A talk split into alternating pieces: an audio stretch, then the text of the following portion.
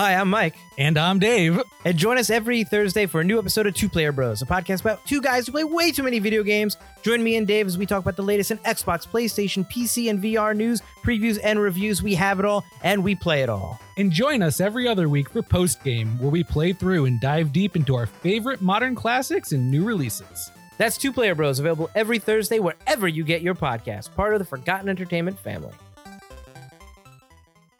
Hey, it's Andrew Morgan, host of the Nomcast, the Netflix original movie podcast. Each week, we review the biggest Netflix original movies with special guests from the film industry, the music industry, comedians, and of course, our fellow podcasters. Check us out on the web at nomcastpod.com. Follow us on the socials at nomcastpod. And most importantly, listen and subscribe to us wherever you get podcasts. Hit that beat one time. Hi, I'm Mike Field. I'm Pat Whalen, Pat is a lifelong comic book geek, and Mike is a filmmaker and storyteller. so naturally, a bulk of our conversations surround the world of the Marvel movies. Some consider the MCU one of the greatest achievements in modern day filmmaking, and others just think they're comic book movies. Each episode we'll tackle one film and discuss the differences between the comic book and what's on screen. We'll explore the growth of the Marvel Cinematic Universe from its inception to present day and beyond, and have a little fun along the way. You may not have asked for it, you certainly don't need it, but you'll be happy we're here. We think. This is yet another MCU podcast.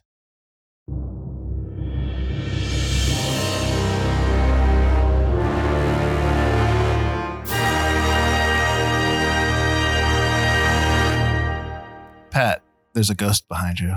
What? What? No, I'm sorry. That's just Ant Man and the Wasp. Oh, just as yes. scary. Dynamite opening. Dynamite opening. so, hello, Pat. How are you today? I'm doing well, Mike. How are you doing? This Happy is- New Year. Happy New Year. This is we are ap- uh, recording this uh, after the New Year, so this is January second, two thousand twenty-one. Uh, you will not be hearing this until I don't know March, February? Who knows? Uh, there. Well, actually, we are getting close. So yeah, February. You're right. You're right. So we are rolling along with Phase Three, Part Two, and we are now entering the Ant Man and the Wasp phase of the movie. Uh, let's quick go through it. I don't know if you had anything else to add. Or, No, no, let's do it. So uh, we'll go r- right through it. Uh, Ant Man and the Wasp was a runtime of 118 minutes, rated PG 13, production budget of $162 million. Was released on July 6th, 2018. Opening weekend, it did 75.8 million. Domestic uh, did 216 million, and then worldwide, 622 million. I'm not surprised about that because Ant Man's not really there big time. Mm-mm. Nice pat with a little shake of the head. Nope, you are correct. Nope. Ant Man's just okay He's just there. directed by Peyton Reed, who did the original Ant Man. Uh, and I know he did a Mandalorian episode that everyone seemed to love. Written by a bunch of people. Written by Chris McKenna and Erik Sommers. And they have both done the Spider Man movies, The Homecoming and Far From Home, that's coming up for us at least. And then you have Paul Rudd with another writing credit, which just makes me think he just was you know, ad libbing stuff and Probably, writing yeah. stuff down. You had Andrew Barrer, Gabriel Ferrari, were uh, are all recent writers from the original Ant Man. So I would have just assumed they were all I don't know getting Yeah. their heads together, put stuff up.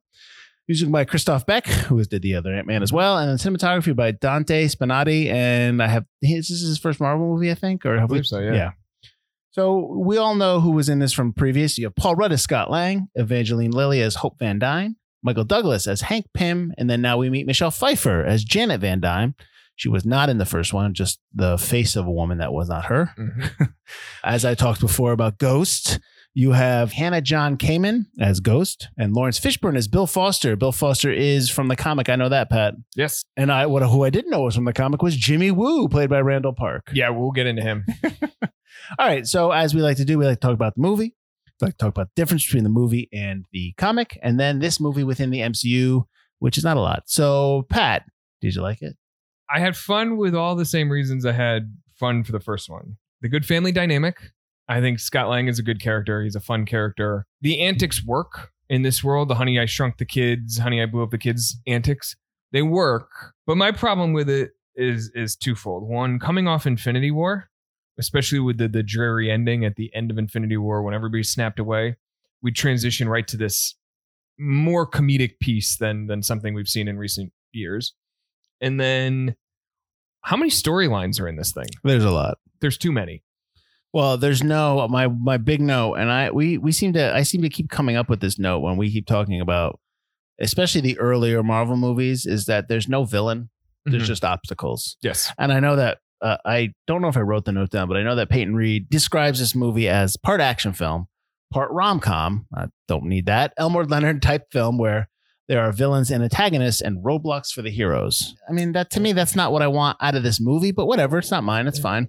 But it's there's no big villain. There's just we're just doing a bunch of little things. I know he's trying to say like an Elmore Leonard type film is is something where it's almost like a film noir, almost like a he's solving a crime, like a detective. Yes. eh, Which means you have usually in those type of pulp detective novels, you have two cases that don't relate to each other, and then they do relate. That's not what happens in this movie. So So let's break them down. You had the J- Save Janet from the Quantum Realm, Realm story. right, You had uh, Bill Foster and Ghost. right, Uh, Bill Foster being the man who rescued Ghost, or, or the, the woman that would be Ghost, right. uh, from a, an accident, and then he he raised her and is trying to bring back her I- I guess Something. humanity or inability, her, her transparency. Or Well, they, something. they ended at the end of the movie like I'm going to see a Disney Plus show with them. Right.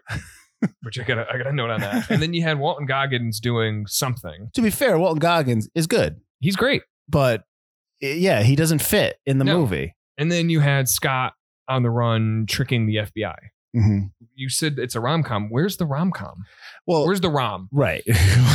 well, I guess you're supposed to get that from Wasp and Ant Man, but you talk about the family dynamic. This time, we're not dealing with the family dynamic of Scott's family. They're there, which Yes. I don't need them there because I don't need to keep seeing them hugging all the time. Like, like No. that was like the big joke. It's funny, it's great, you know. But like, and I understand that you have his daughter there because his daughter is very important to him, uh, as it should be Mhm. in this movie, but I know that that sets up the future of Yep. of Ant Man's franchise. So I understand why the daughter is is prevalent there, but you know his ex wife and her husband and, and that kind of stuff. Okay, but this is more about the Van Dynes or the Pyms or whatever their family dynamic. Mhm. It's tough. It's a tough movie to because you watch it and then you're like, all right, I saw. Ant Man and the Wasp. It was good. It was fun. I had a good time going to the theater for it. But then you, the more you think about it, the more you're like, what just happened?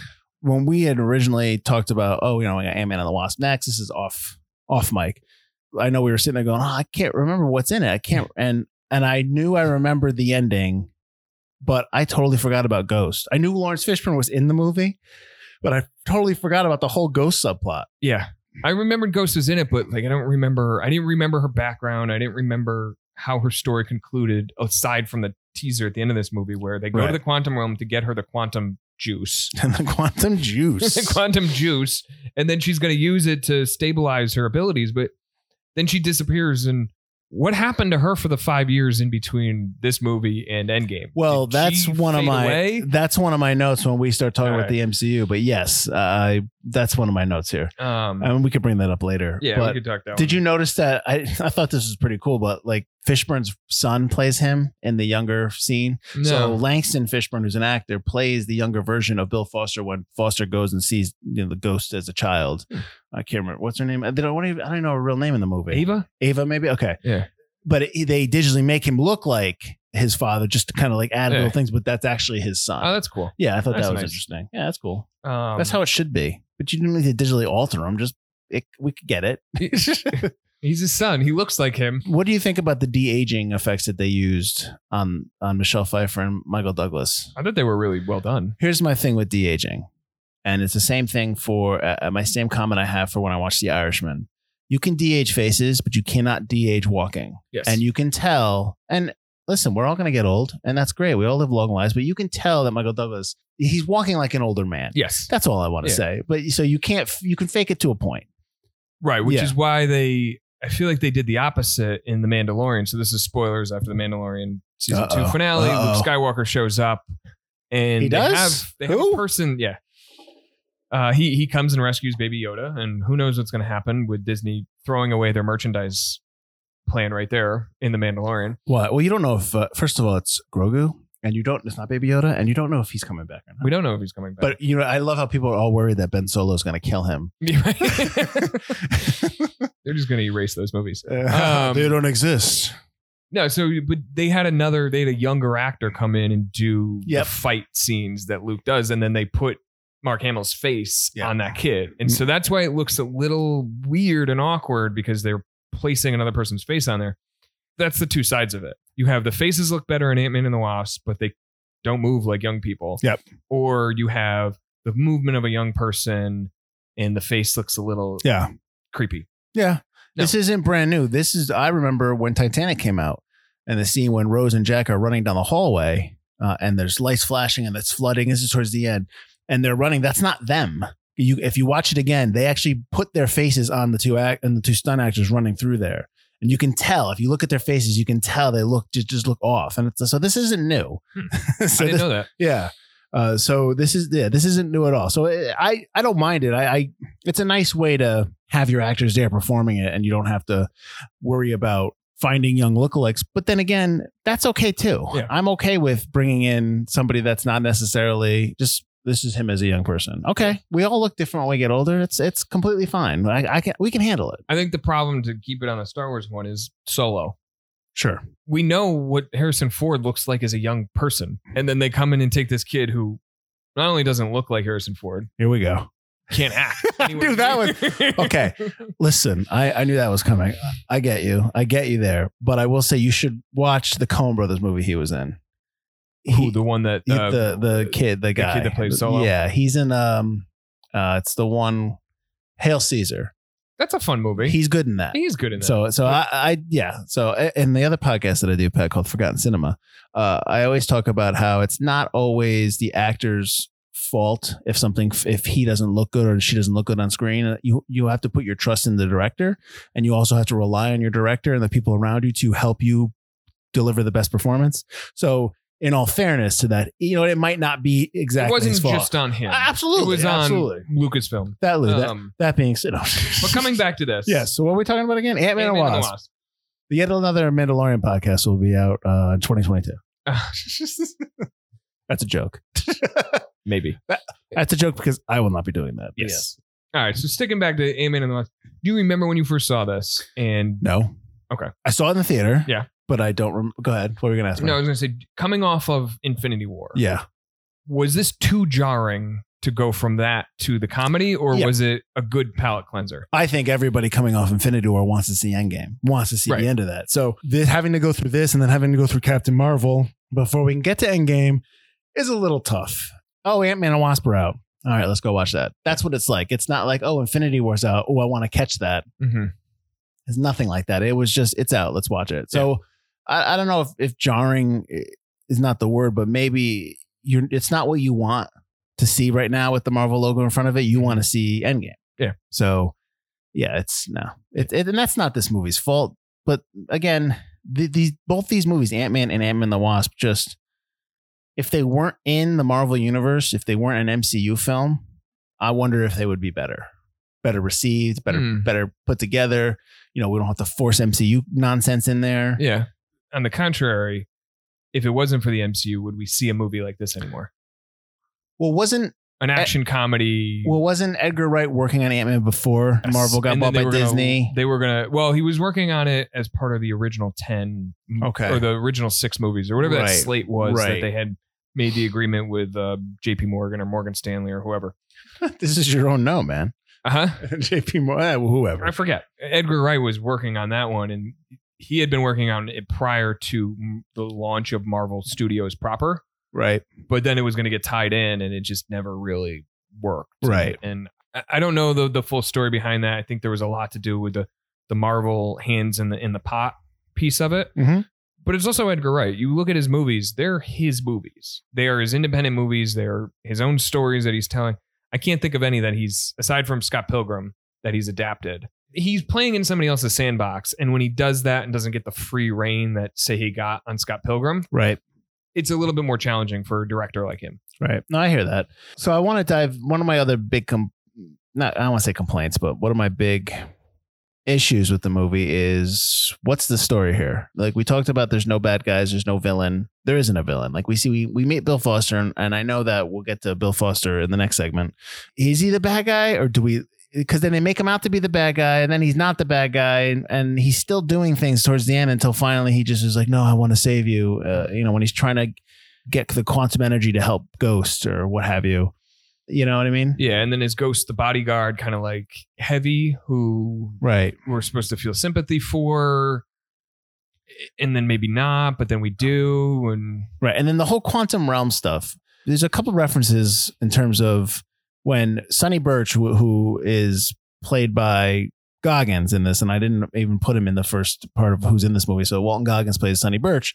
He, he talks about quantum energy is the future, and I'm just like, it is. Since when? When did I heard about that? And then later on, they start talking about how you know the, they want to get the quantum energy to help. It's all about quantum stuff, and even Scott Lang, uh, Paul Rudd has a great line in this where he's like, "Did "You guys just put quantum in front quantum in front of everything," and you know, And then when you look at the title for the third Ant Man movie, Yeah. which is going to be called Quantumania, exactly. it's kind of like, yeah, yeah, we do. Janet Van Dyne has a well, it's actually Paul Rudd's line because she's inhabiting his body at one point. He tells them that the probability fields will shift it won't come back for another century. And I'm thinking, what? Well, I wanted to pause the movie and be like, what? What? What does that mean? Like, where? Where did that come from? Plus, it doesn't make sense when you get to the end of the movie and he dives back into the quantum realm a week later after the event. So when you go into the teaser, yeah, I, I the don't- the probability fields will shift. Uh, like, ooh, how was he able to jump back in in a week later then to go get some quantum juice? it's just it, wa- it was just really a line thrown in there to give you a ticking clock at, the, at or give you some kind of more stakes, higher Yeah. stakes. But if you sit back and after a second watch, you watch it again, you're just like, that doesn't make any sense. That's why is this line in there? It's exactly what you said. It's to give it a reason. It's to, to give it some some force behind what they're doing Right. to to make it to pressure. But- Otherwise, we could have spent seven you know seven days with these people in this movie just watching them tinker away. No, I hear you. And then there's a bunch. There's a couple other things that I'm just I I shake my head in terms of you know you bring you bring in Bill Foster and you meet him in the beginning and he's this he's a bad guy and then he disappears for an hour. He is nowhere to be found and then he shows up again. So that's a little bit too much, and that's probably because you have to get into Sonny Burch stuff. But and- Sonny Burch also disappears for he like does 45 too. minutes. He does too. He shows up when, which is a funny scene. This like there are moments in this movie that are really good. Yeah. the scene when he goes to interrogate Luis and they have the truth serum, and that whole that whole thing is funny. The Baba Yaga. yeah, the Baba Yaga stuff, which is really John Wick, everyone, but uh, but that's good too. Like all that stuff is good. You know, I finally get a them reference. Uh, I took two movies to get to that to to get them to watch the Big Ant movie that I always used to watch them, uh, which is great too. But then there's the scene when they bust out when Scott busts out Hank and Hope from jail, and they walk out the door of the FBI and they drive off. And Burch's cronies just happen to be outside the FBI. What are they waiting for? Do they know that this is happening? Uh, And I know I'm waiting for someone to be like, "Well, you know, they were following Scott." Like that's great. I got to see that in the movie. Don't I can't assume that. Yeah. So that that bugged me, and then finally, I think I've I've I've discovered. I think this has become cliche. This moment in movies, and correct me if I'm wrong. Something extraordinary happens outside. Either you're outside the window, or I'm not looking. Oh, it's yeah. behind me. Yeah, and I'm totally engrossed in whatever I'm doing, and I miss it. And I'm talking about when he's big. Yeah, that's and a, he's, he's yeah. going down the street and the people are in the Starbucks. that has been done way too much. Nobody is that engrossed in anything right you would have heard that. Yeah. yeah. Like, uh, you, you're you might be oh the, the people in Starbucks are writing their their next great American script. Ant Man three. Yeah, they're they're writing their they're, they're writing their new uh, novel or they're writing their new script and and then kudos to anybody who can do that who's who's not checking their phone. As a writer, I will tell you right now, we will take any kind of distraction half the time to pull ourselves away from the computer. And the last thing I wanted to add is I had to hear about the damn Sokovia Accords again. There was. I, I knew this was had to hear it. When Jimmy Woo comes in and starts talking about, you know, the Sokovia Accords you violated, I'm just like, enough of these things. oh, God, I hated them. I knew that was going to come.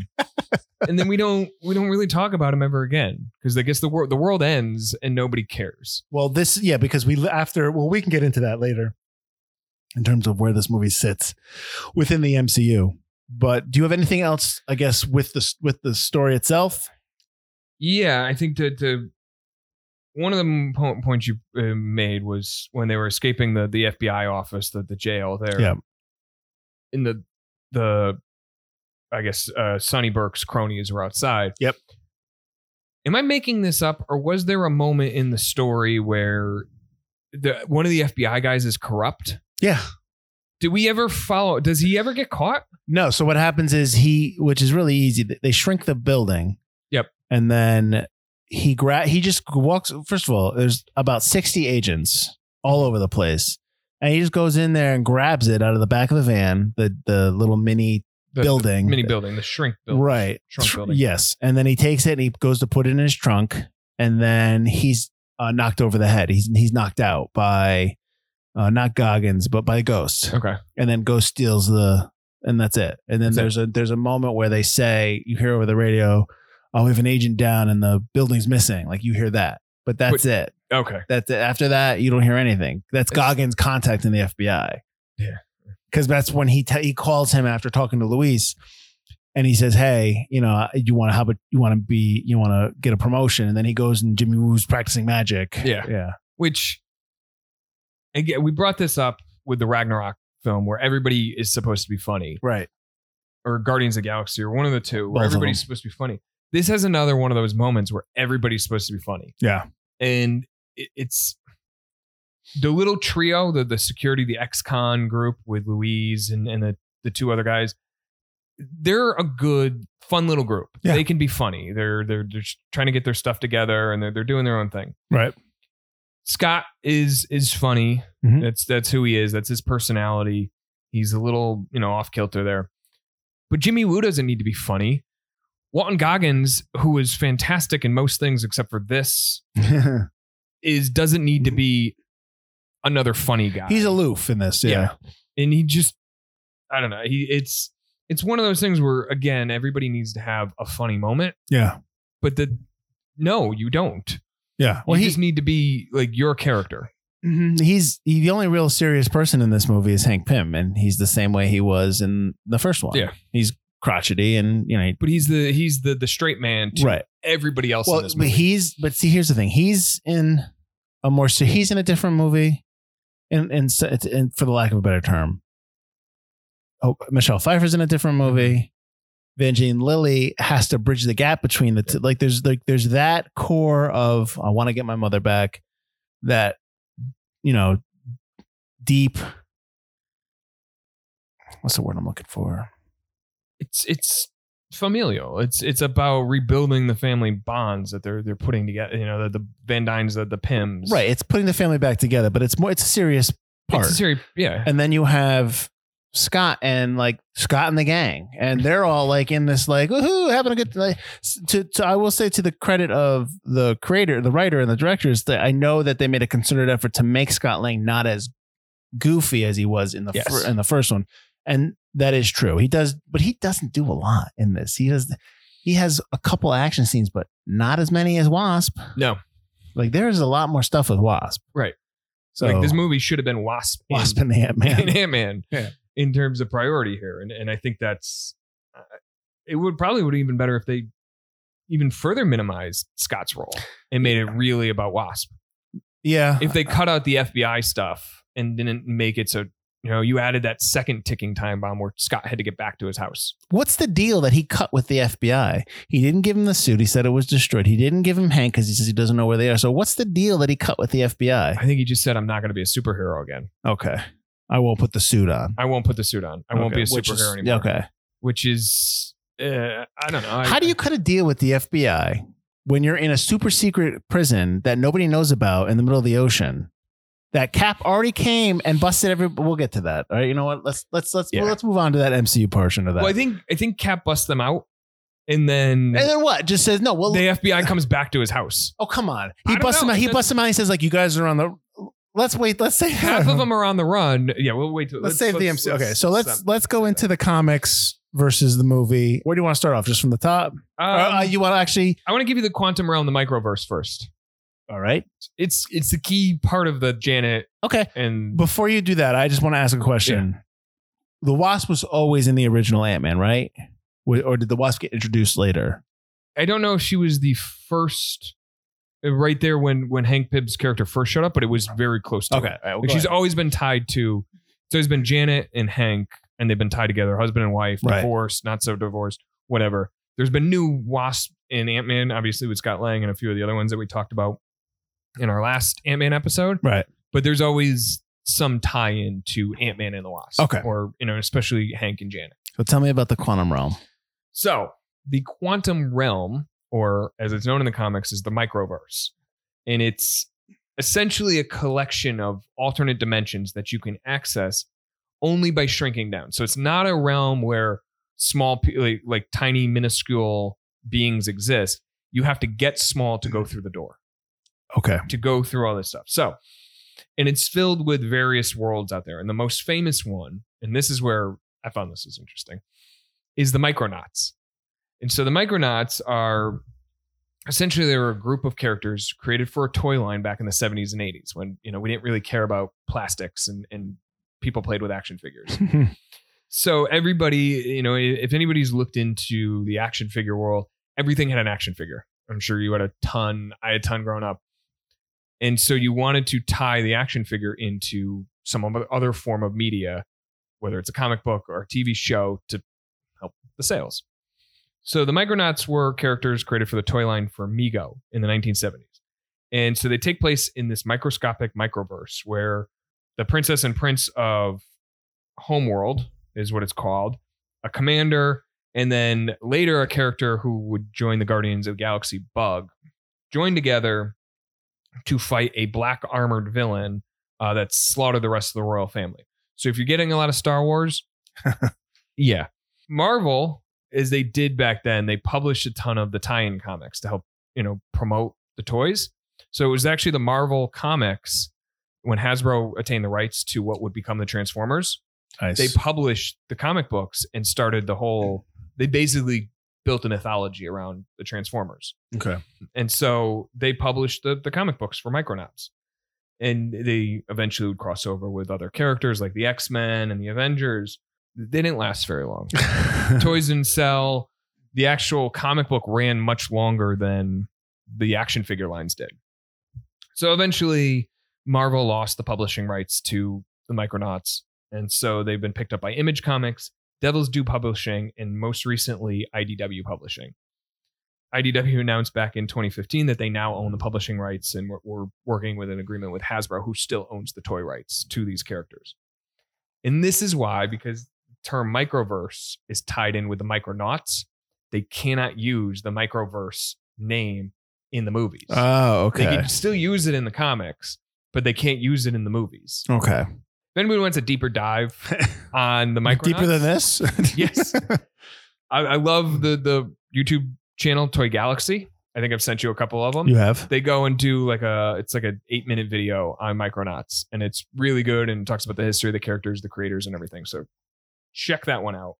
I think it's it's really good. But technically, in the Marvel comics proper, the microverse premiered way back in the 1940, 1940s with Captain America and Bucky when they when they journeyed there. They got they shrunk. They Captain shrunk down. Okay. Yeah. In the more modern comics, it's appeared in the Fantastic Four, Ant Man, and a few other things. Doctor Doom, the villain of Fantastic Four, decided to rule the microverse for some time. For some reason. for some reason, because he couldn't rule anywhere. I'm gonna else. rule this tiny Yeah. galaxy. Um, so yeah, that's that's the microverse. I think I think the the story about the Mego toy line was was fun. and no, that's interesting. I I didn't realize that they it's they couldn't use that word. That's Yeah. why it's called quantum realm and, all they that just, all they that just stuff. throw quantum in front of everything. quantum energy. It's the next big thing. It is- I'm gonna. We're not a licensed investor or anything like that, but invest in quantum energy. All right, so that's interesting. All right, so let's talk about Ghost. Yes. So in the comics, two things. Ghost was not a female; correct. he was a male, and he never, or in the comic, he never fought Ant Man. Also correct. so I have here that Ghost was part of the Iron Man's Rogues Gallery, and his power came from the suit, not the quantum realm or the microverse. He became an, but he became an anti-hero after joining a team of superhero humans called the Thunderbolts. So a lot to unpack there, Pat. T- All true things. tell me about the Ghost. So Ghost first appeared in the the Iron Man comics in the late '80s. Um, well, I think it was one of the runs that we recommended earlier. Uh, the run by David Michelinie and, and Bob Layton. You are correct. Ghost is not a female character. I don't mind the gender bending in this movie. Oh, I don't care about It- that. it's That's fine. No big deal. It is, you know, whatever. But this is the first time Ghost has ever been a female character. So whether it was in the comic books, the original Iron Man animated series from the 90s, uh, the Iron Man Armored Adventures that was on Nickelodeon for a while, or the Spider Man and Avengers Assembled cartoons. I think, and you can correct me if I'm wrong on this, this might be the second female villain. I know we It talked about is. Hela. This is the second female antagonist in the MCU after Hela. Yeah. yeah. I think they needed to. to Do you think they purpose this was they were this is a concerted effort on their part? I think it was. okay, I mean that's fine. I mean, whatever. Yeah, uh, my, she's a fine actress. I think I, I don't have I don't have any umbrage with whatever they did with Ghost. I will say though, I thought it was interesting that that they didn't use that her problem was related to the quantum realm and Yes. not not the suit wasn't her. Like you know what I mean? So they didn't make her. They really didn't make her a bad guy or a villain. No, They they, give her. made poor- her- She was an obstacle. Right. Again, she was an she's, obstacle. she's someone that we have to be sympathetic to, which I Right. don't understand that choice. yes, Like why just why not just make her the bad one? Right. The, um, because in the comics we never we never get Ghost backstory. right. We believe, you know, there's there's rumors that he may have been like an IT engineer uh, who turned to crime to, and I quote, counter the oppressive rise of capitalism and destroy economic What's pillars. everyone's problem with capitalism? I don't know. don't you Um, want to make money? I think so. So Ghost attacked a lot of the famed Marvel corporations, whether it was Stark, it was uh, Roxxon Energy, Roxxon Corporation, which is, and then uh, an Italian subsidiary Yeah. of Justin Hammers.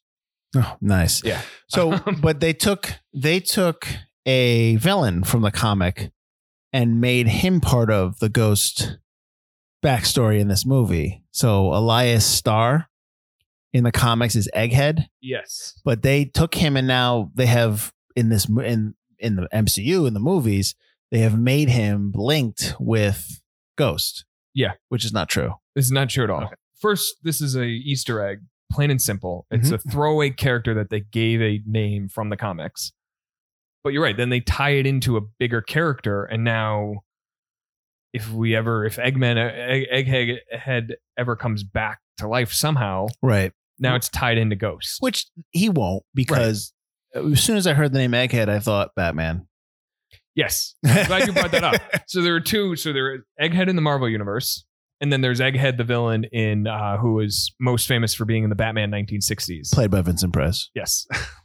I'll just give you kind of the background on on Egghead on the Elias Starr. He was created by the familiar group Lee Kirby, uh, Larry Lieber.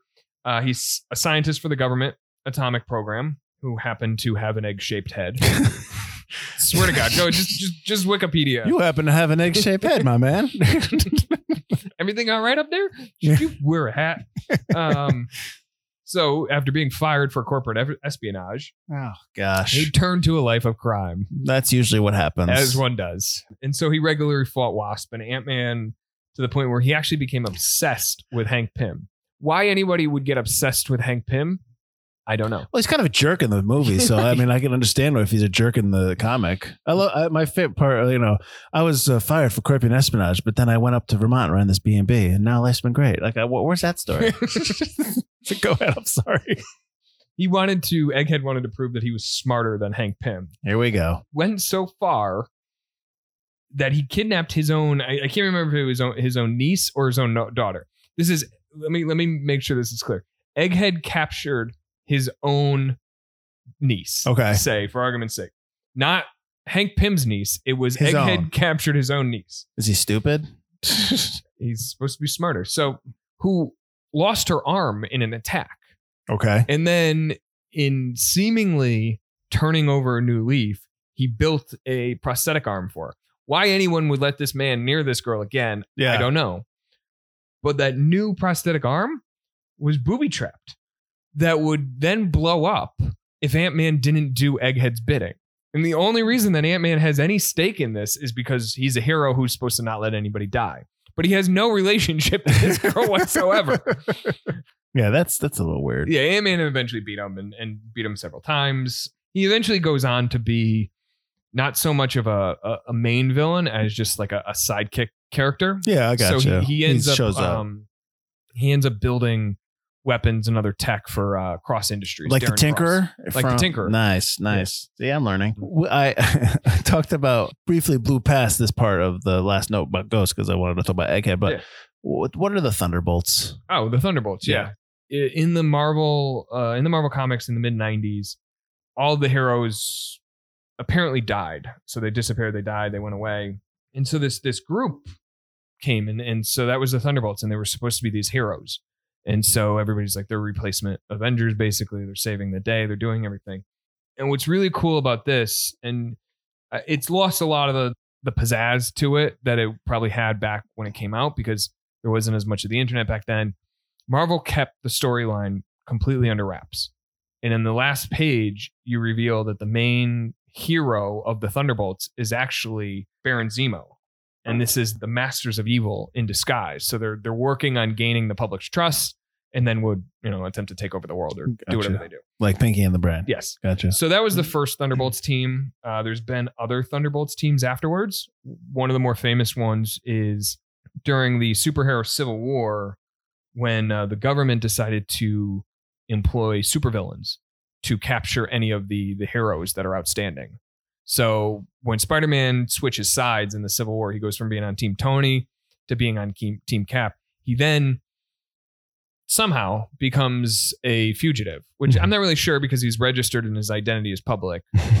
but he's going to work with the fugitive, uh, the other fugitives. So he gets chased down by uh, Venom, Goblin, a whole host of other supervillains, and they they almost kill him. hmm So now they're just like a, a general team of of anti-heroes. Gotcha. Uh, you know, they, they're just on the edge. Uh, I know Bucky, the Winter Soldiers, has been a part of them for a time, but that's that's who they are now. They're just constantly reinventing and telling stories with them. Gotcha. The other big thing in this movie is that we have met Bill Foster. Yes, we have.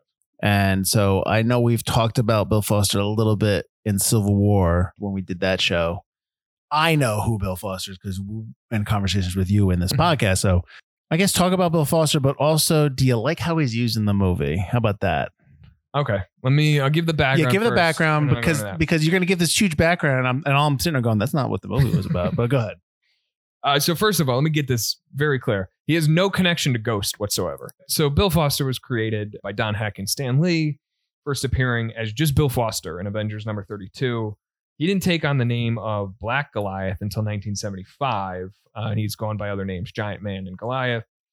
He was just introduced as a um, a biochemist who was hired to help Giant Man, Hank Pym, who was stuck at 10 foot tall and, and he was trying to shrink him back down to normal size.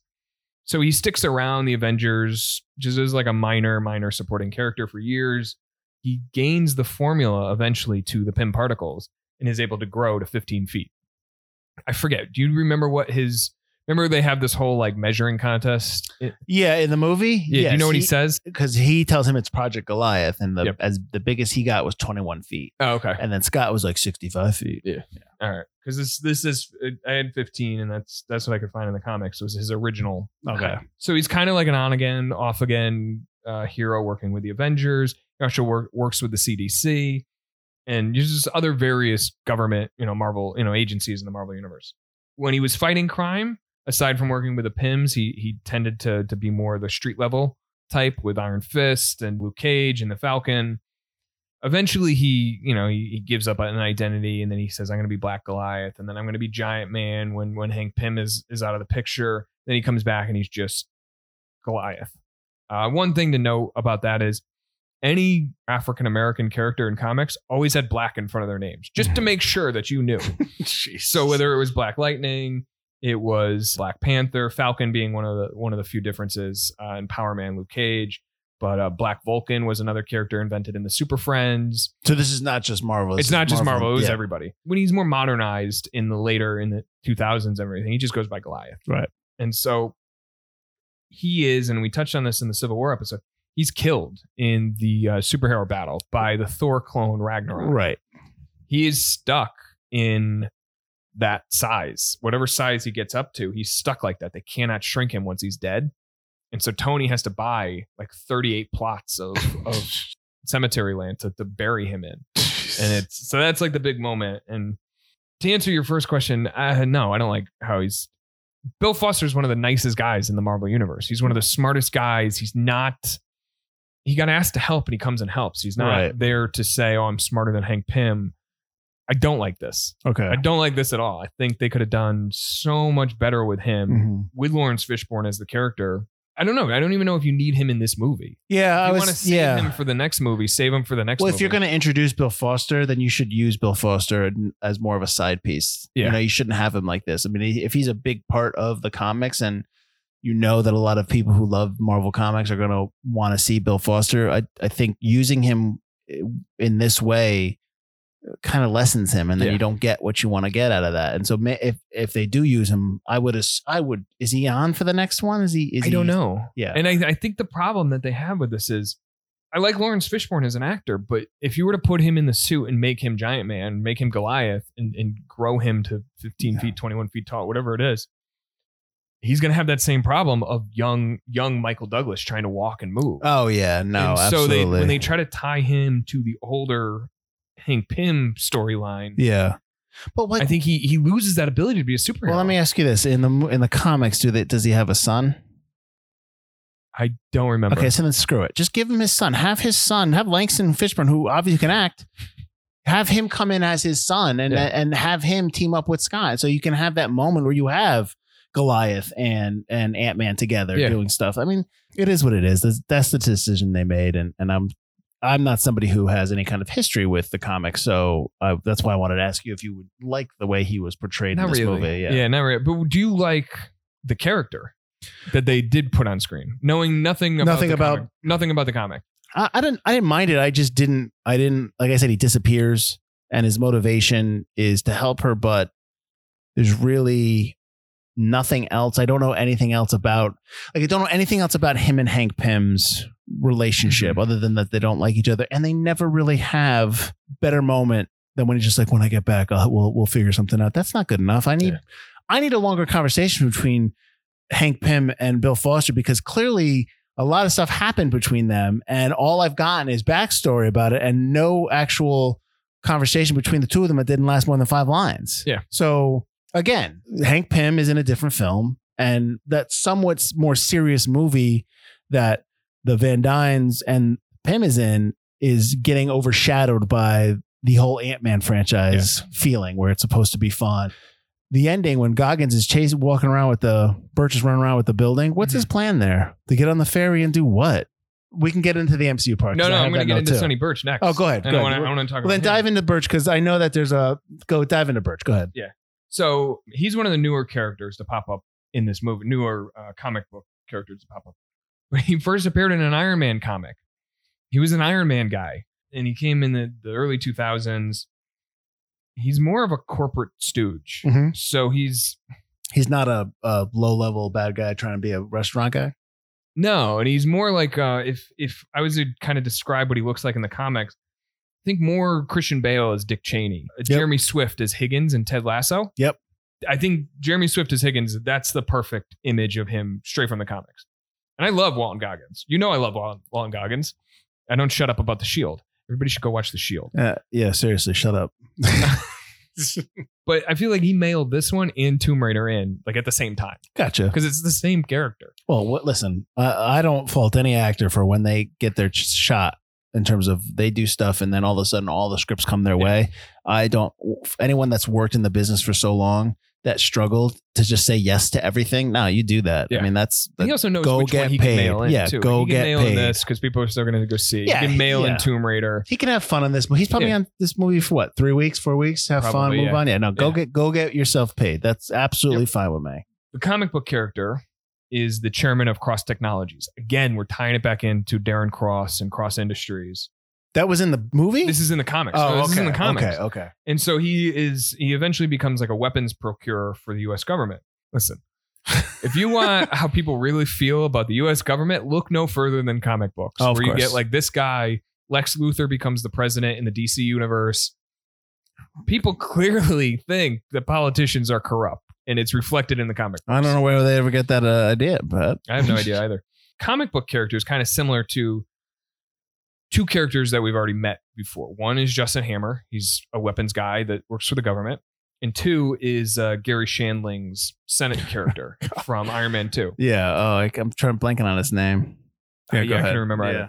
You know, in the comics, after Tony reveals that he is Iron Man, in any of the mediums, whether it's Iron Man 2 or it's the comic books, they try to get his technology. So Burch is actually able to acquire some of the patents for older designs and then augment them into the Darren Cross's weaponry. Similar to what happens with Justin Hammer and Iron Man 2, when he showed those designs off to the Senate, they malfunction. Yeah. And people die. And and when that happens, Sonny Burch kills himself. There's no Jesus. there's no running around downtown San Francisco, I guess. Yeah, they're San Francisco. San, Fran- San Francisco, like a crazy person. I don't know where they're coming up with this character. Again, it's another one of like, hey, we have this guy in the in the comics. He's kind of like what you're trying to do. Let's just use his name. right.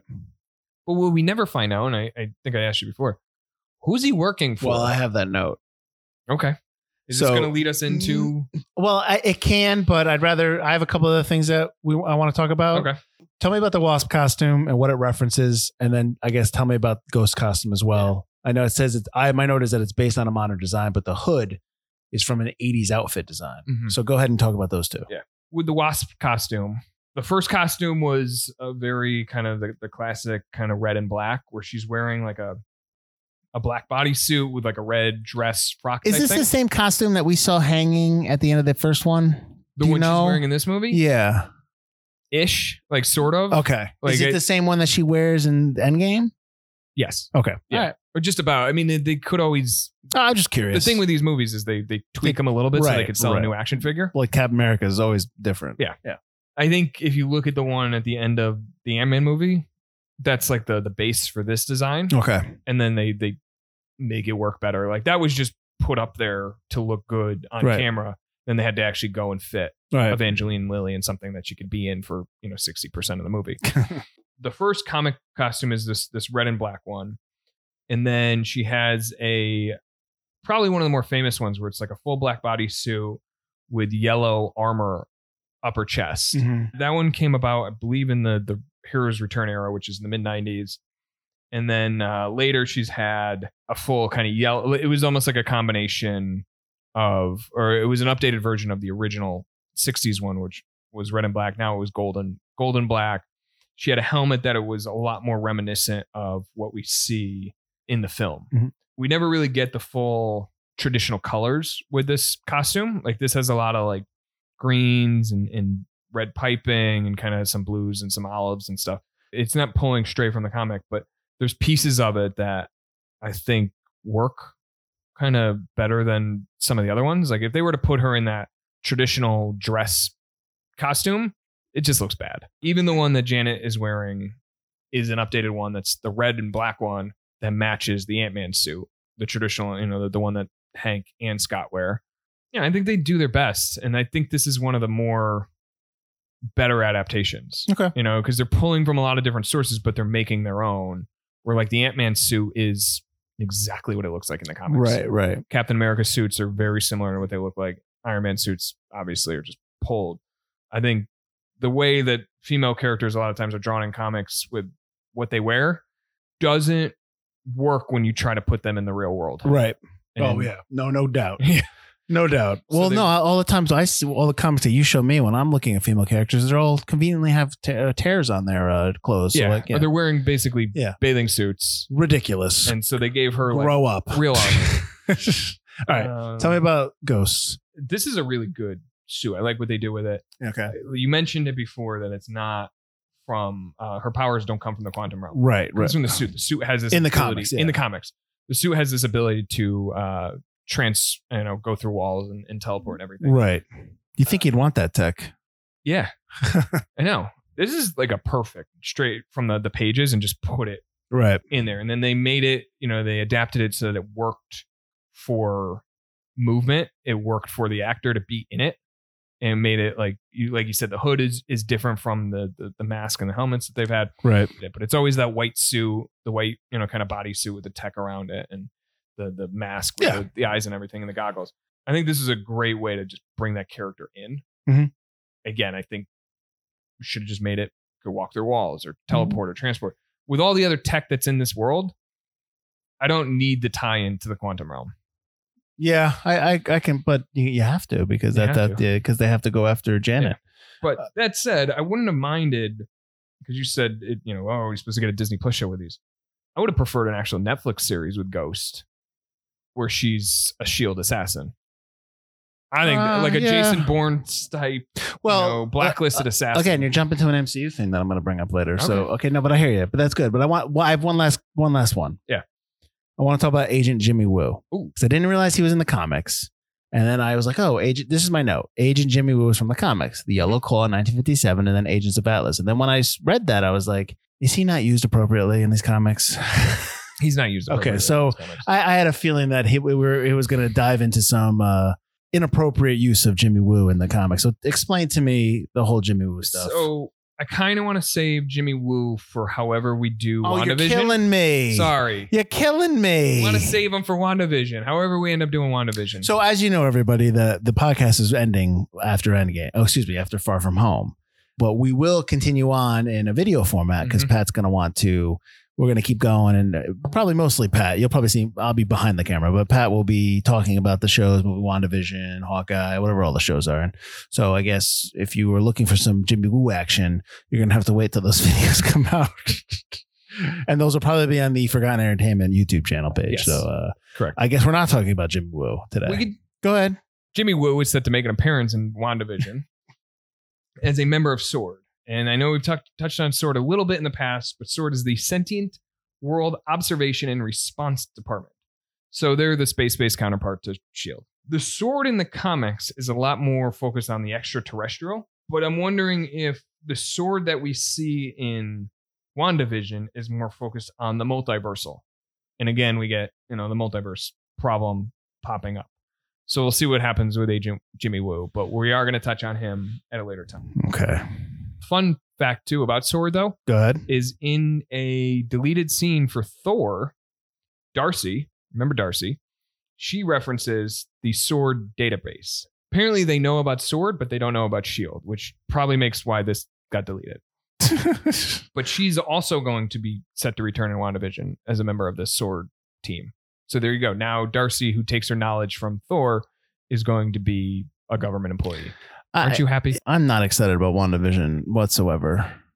I just don't know what the point is. So, but I'll watch it because know. you know for for the job. I mean, I'll I'll, watch. I'll watch it because it's content and we're not allowed to go anywhere. So, do you want to repeat your Sonny Burch stuff, or I'll just go into my note because we're gonna now we're gonna dive into this movie within the MCU. My note about Sonny Burch, and this could be wrong. The you know the, the note I found could be just you know BS, but one of the movie's writers claims that Burch's employer is Norman Osborn. Oh, okay. Okay, so that's what, but I could be wrong. But yeah, in my notes because I didn't find that what you found. I Yeah. said, is he working for Hydra? Is he working for Cross again? Is Cross Cross back? is dead. I know. I'm just saying, is it back? I would assume that the Spider-Man franchise is going to go past three movies because he's so young. Yep. And you just got him. Although, did they? Did they? Don't they have to renegotiate that deal with Sony? Probably have to renegotiate. Yeah. So I don't even know if that's going to happen. so you got three. This is what Spider-Man, Tom Holland's been in so far: Spider-Man: Homecoming, Far From Home, Avengers: Infinity War, Avengers: Endgame, Civil War. Civil War. So we got five movies so far. Normally, I thought they sign him up for what six or nine picture deals. So the next one. So he's going to be in Spider Man 3. Yep. And then he's going to be in Doctor Strange, I Yep. think. That counts. That, That just counts. it's- okay. Uh, Thor 2, the, the little cutscene with um a little moment with Chris Evans, Loki Yeah. turning into Chris Evans, that counted. wow.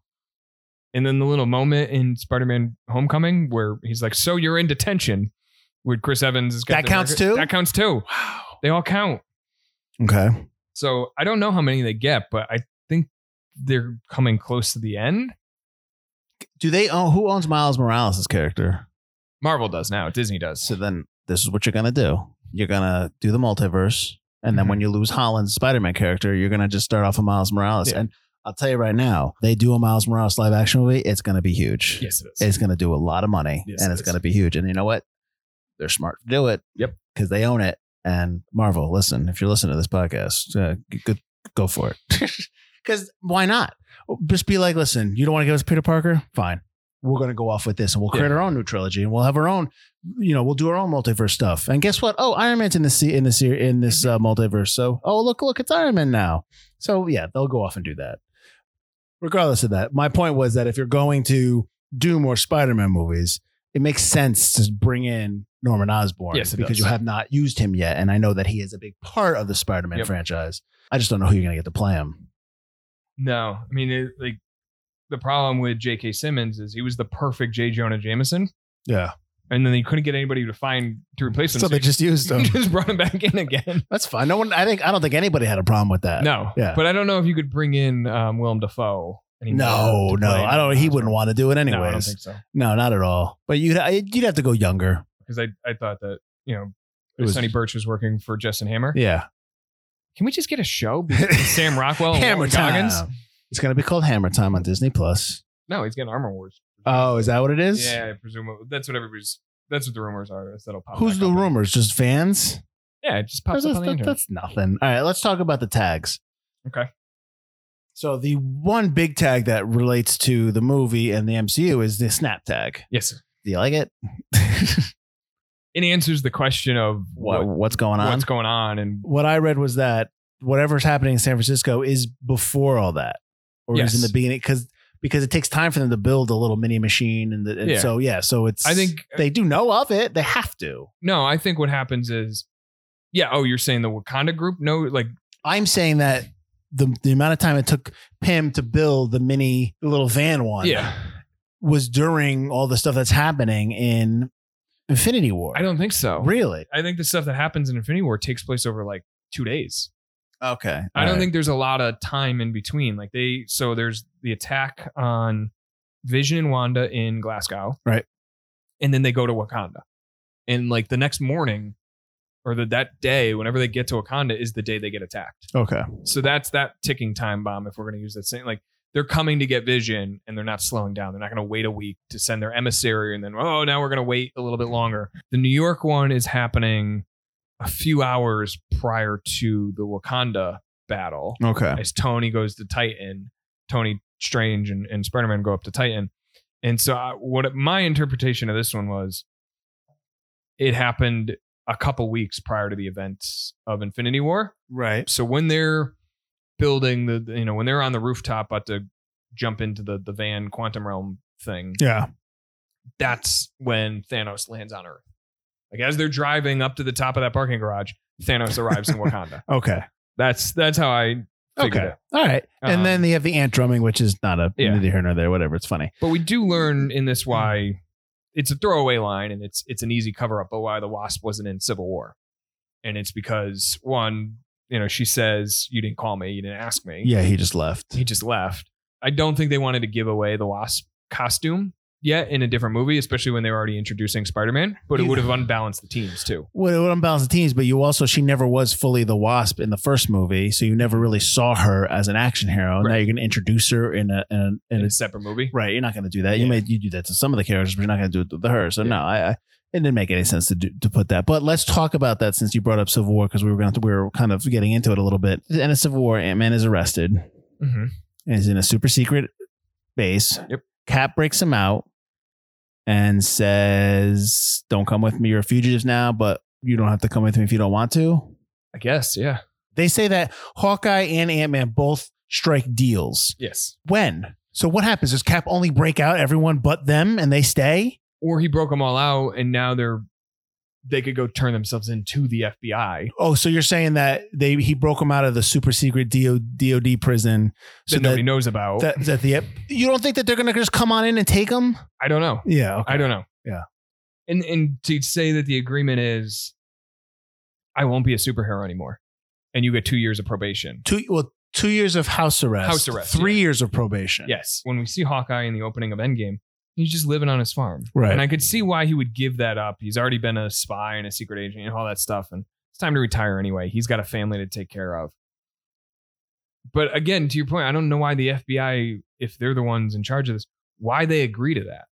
Yeah, it doesn't. Uh, maybe because they've done good, I guess. but not. I can see what Hawkeye because he's done a lot for them, hmm and he's he he's probably somebody. Again, we talk about how Hawkeye's not really a superhero. He's just really good at using arrows. And he was working for the government. Yeah, So what so- he did in Civil War, I guess, is the only portion. Like he right.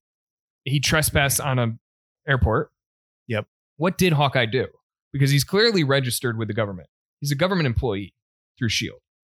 Well, he he doesn't. He didn't sign the accords, the Right. Sokovia Accords Right. that keep popping up. But he up. operated as a superhero. His identity is public. it would have been great if for next like not Black Widow because it takes place in the nineties, but the next present day Marvel movie, someone rips up the Accords in Yeah. the first scene, and they're like, they're like, it's a new era, and it's just like, dun, dun, dun. Or just give me a Sokovia Accord show. I want a Yeah. show on Disney Plus called Sokovia Accords. And Or just C-SPAN and then and, voting and on it's all just about yeah, it's all about the it's all about them writing the literature, writing the words down for the document. Yeah. That's it. That's it. That's all I want. Sokovia Accords. If you look in Civil War, I think you see the actual. It's document. huge. It's huge. That It's- document is a is like a is a four season arc on Disney Plus. Let's go. well, uh, the other piece I want to talk about is the Affordable Care Act was huge. Mhm. It was ginormous piece of of uh, legislation that took a long time to get passed. Yep. It was a complicated piece to get get through uh, both houses of of Congress and, and onto Obama's desk, and then it was a cluster. Yeah. like it was a mess. And you're telling me that this giant Sokovia Accords is easily passed and then easily implemented? Well, here's the thing too.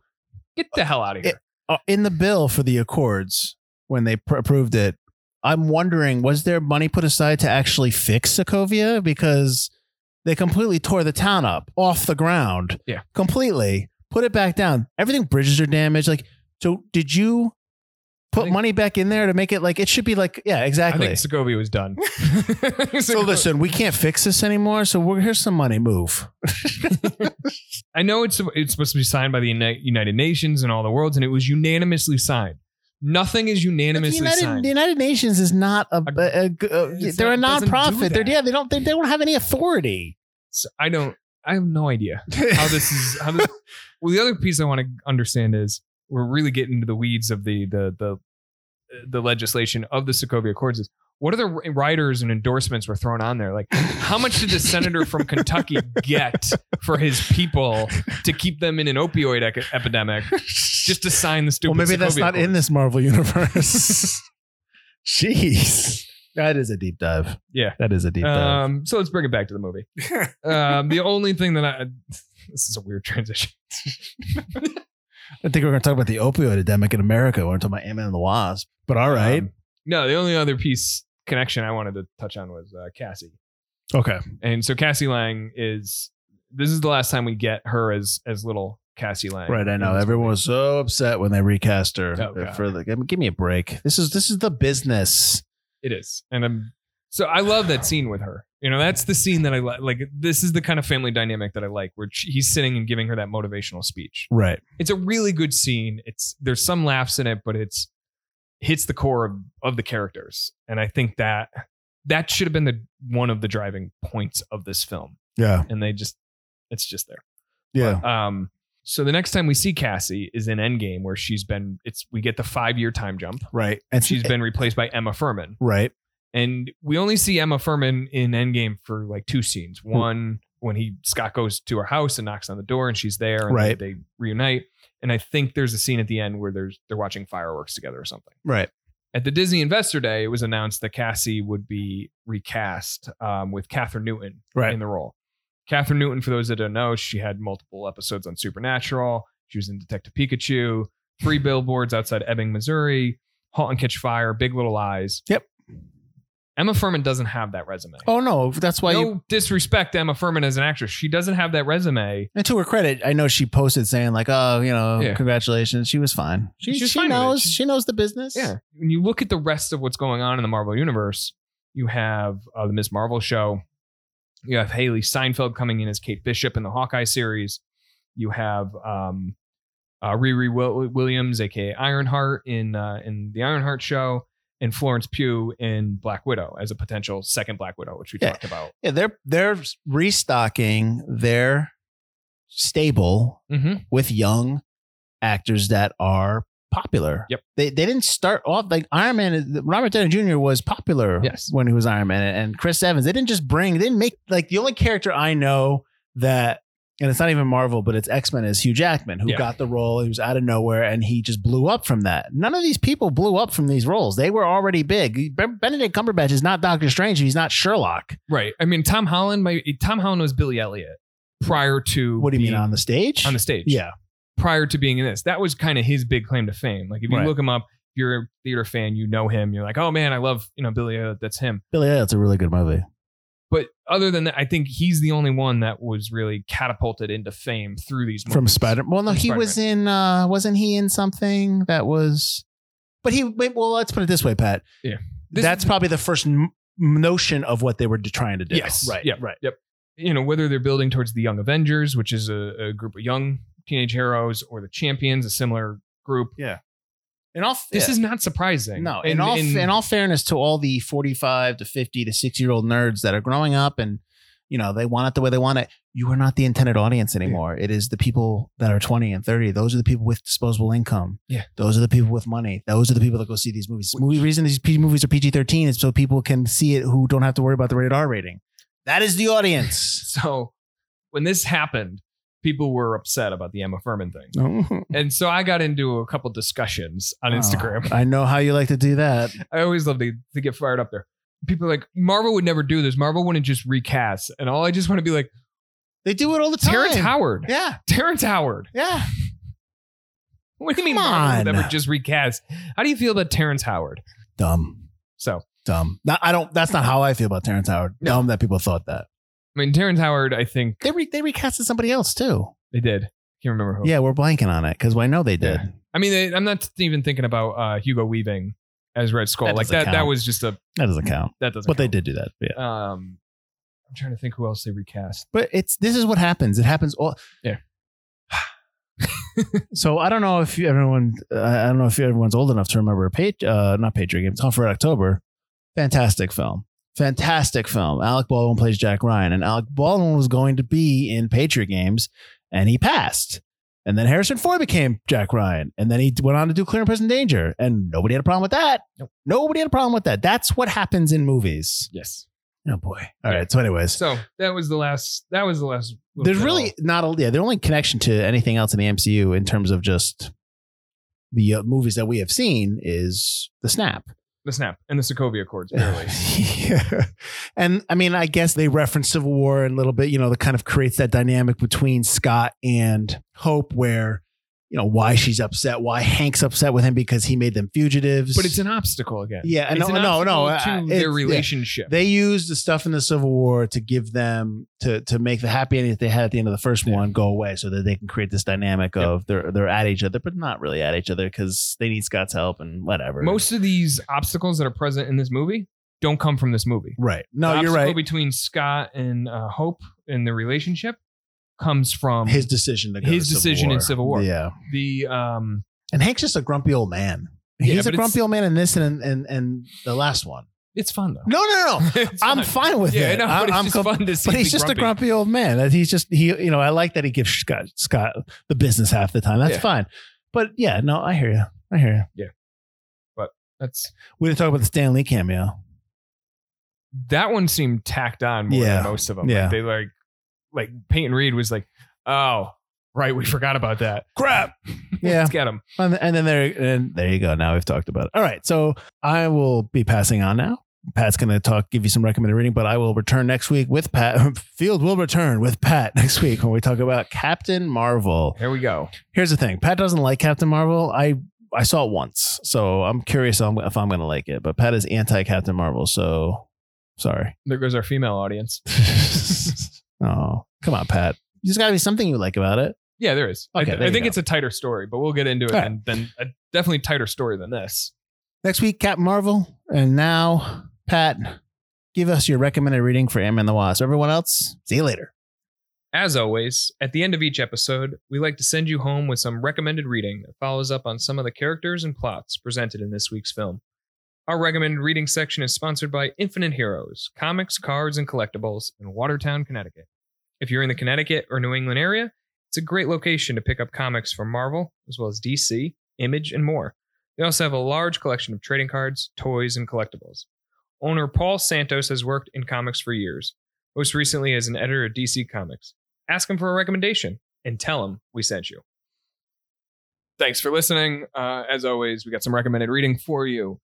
Number one, Avengers Epic Collection Under Siege. This collection by Roger Stern with art by John Buscema sees Janet Van Dyne take on a leadership role in the Avengers as she helps save the day from Baron Zemo.